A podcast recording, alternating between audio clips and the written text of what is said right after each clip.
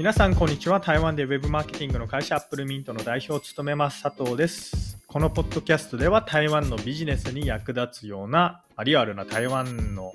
現場でのお話、リアルな台湾のお話を発信しています。今日のテーマはですね、あの台湾の企業って、まあ、そんな難しく考えなくていいですよっていうお話です。まあ、なんでこんなお話をしようと思ったかというとですね、まあ、最近連続してなんか、えー、台湾で起業したいですみたいなお問い合わせというか、まあなんかそういう DM であったりとか、お問い合わせですね。お問い合わせみたいなのをいただきました。で、まあそのあのメールの内容、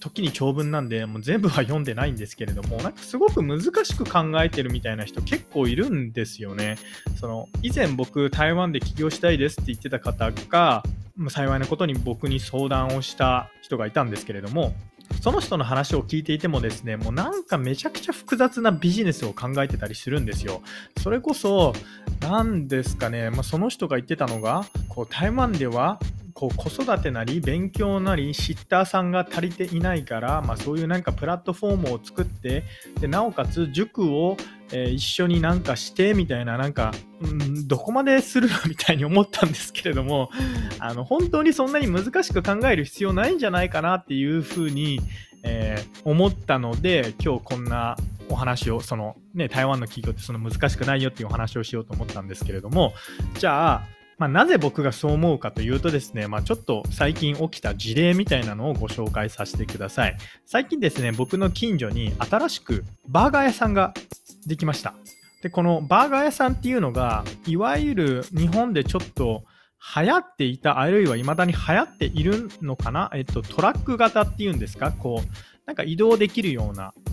やつで、えただ、そのハンバーガー屋さん面白いことにですね、あのスペースはトラックほどしかないんですけれども、ななんか固定されてるトラックみたいな、まあ、る駐車スペースかなんかだったんですかね、駐車場かなんかの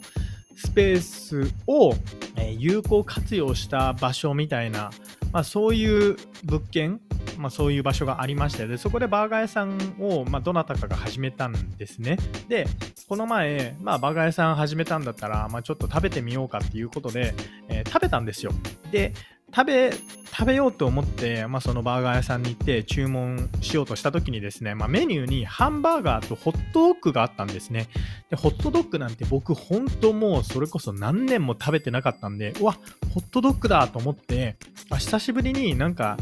ザ・ジャンクみたいなアメリカンなホットドッグが食べれると思ってすごくあのワクワクしてあのホットドッグとハンバーガーを2つ、まあ、それぞれ1つずつですね頼んだんですよ。で、会計を先に済まして、じゃあ少々お待ちくださいって店員さんが言ってたんで、待っていたらですね、まあ、何が起きたかというと、10分後ぐらいに店員さんがやってきて、すいません、ホットドッグのバンズがありませんって来たんですよ。もうだったらオーダーの時点でバンズないって言えやって思うんですけれども、まあまあまあ、あじゃあ分かりました。もうじゃあホットドッグなしでいいですよってなったんですね。で、まあ、ホットドッグなしってなったら、もう会計済ましてるんで当たり前ですけれども、まあ、返金しないといけないじゃないですか。で、僕、その時、LINEPay を使ったんですね。で、LINEPay の返金の仕方って僕、どうするかわからないんですけれども、まあ、これ、業者さん側が、あの、いろいろやらないといけなくて、でその業者の方がですね、多分 LINEPay での返金が初めてだったのかわかんないですけれども、こう、あたふたしててですね、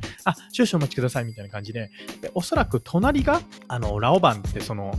えー、マネージャー社長というかその、えー、ホットドッグハンバーガー屋さんを運営している社長さんだと思うんですけれども、まあ、隣にいた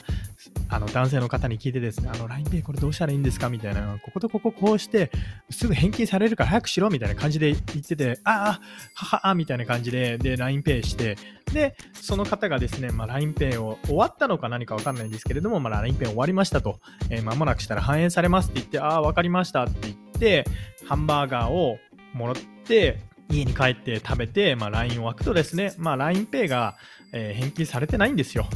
まあ、なので、まあ、もう一度僕、そのお店に行って LINEPay が返金されてないんですけど、みたいなことを、まあ、言う必要があったんですけれども、まあ、その時の店員さんの態度はすごい良くて、あ、本当にごめんなさい、申し訳ありません、みたいな感じで、まあ、あったんで、少なくともなんか高圧的な態度じゃなかったんで全然良かったんですけれども、まあ、こういう事例一つとってもですね、まあ、何がわかるかって、まず僕が今回お昼ご飯に行ったのって昼の12時半ぐらいなんですよ。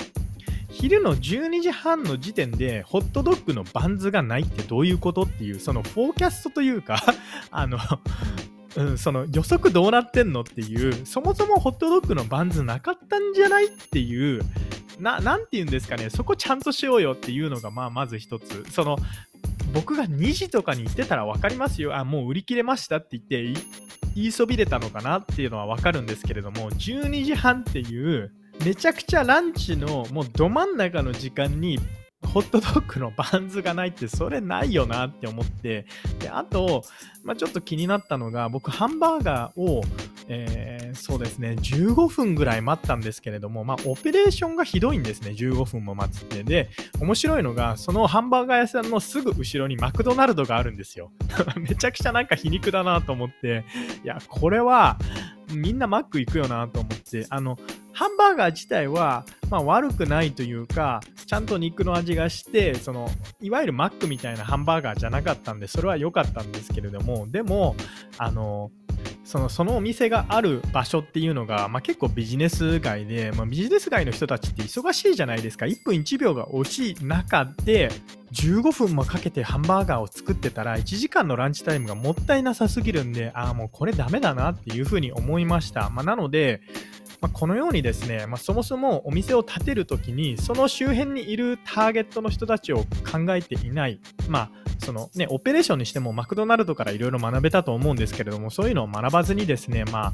あ、あの、見切り発車でしてしまったら、オペレーションに15分かかって、で、結局、まあ、人を待たせて、待たせた上にバンズがないって言ったりとか、あるいは LINE の返金ができないとか、まあ、こういうのって、なんか僕からすると全部、始める前に当たり前に準備しておかないといけなくないみたいな、だと思うんですよ。日本人の感覚からすると。なので僕がこう台湾で起業したいとかって思ってる方々に、えー、伝えたいのはですね別にハンバーガー屋さんでも、まあ、クリーニング屋さんでも花屋さんでもデジタルマーケティングでも何でもいいと思うんですよ。とにかくあのきちっとやるべきことをやればそれなりにあのうまくいくんじゃないかなっていうふうに思います。まあ、特にですね、飲食なんかに関して言うと、飲食ってあの、ね、僕らみたいに B2B の企業と違ってですね、お店を建てれば近所の人は必ず1回は何だろうって思って行ってくれます。まあ、その時にその人たちがリピートするかどうかっていうのは実力次第だと思うんですけれども、やるべきことをやっていれば、えー、リピートもしてくれると思ってます。まあ、なのであの、台湾の企業ってですね、本当にそんなに難しく考えずにですね、台湾台湾だと他の人があんまりちゃんとやっていないんだから、あの日本人の感覚で、えやるべきことをやれば、えうまくいくんじゃないでしょうかっていう、えお話でした、え今日もですね、僕のお話をご視聴いただきありがとうございました。えそれではまた。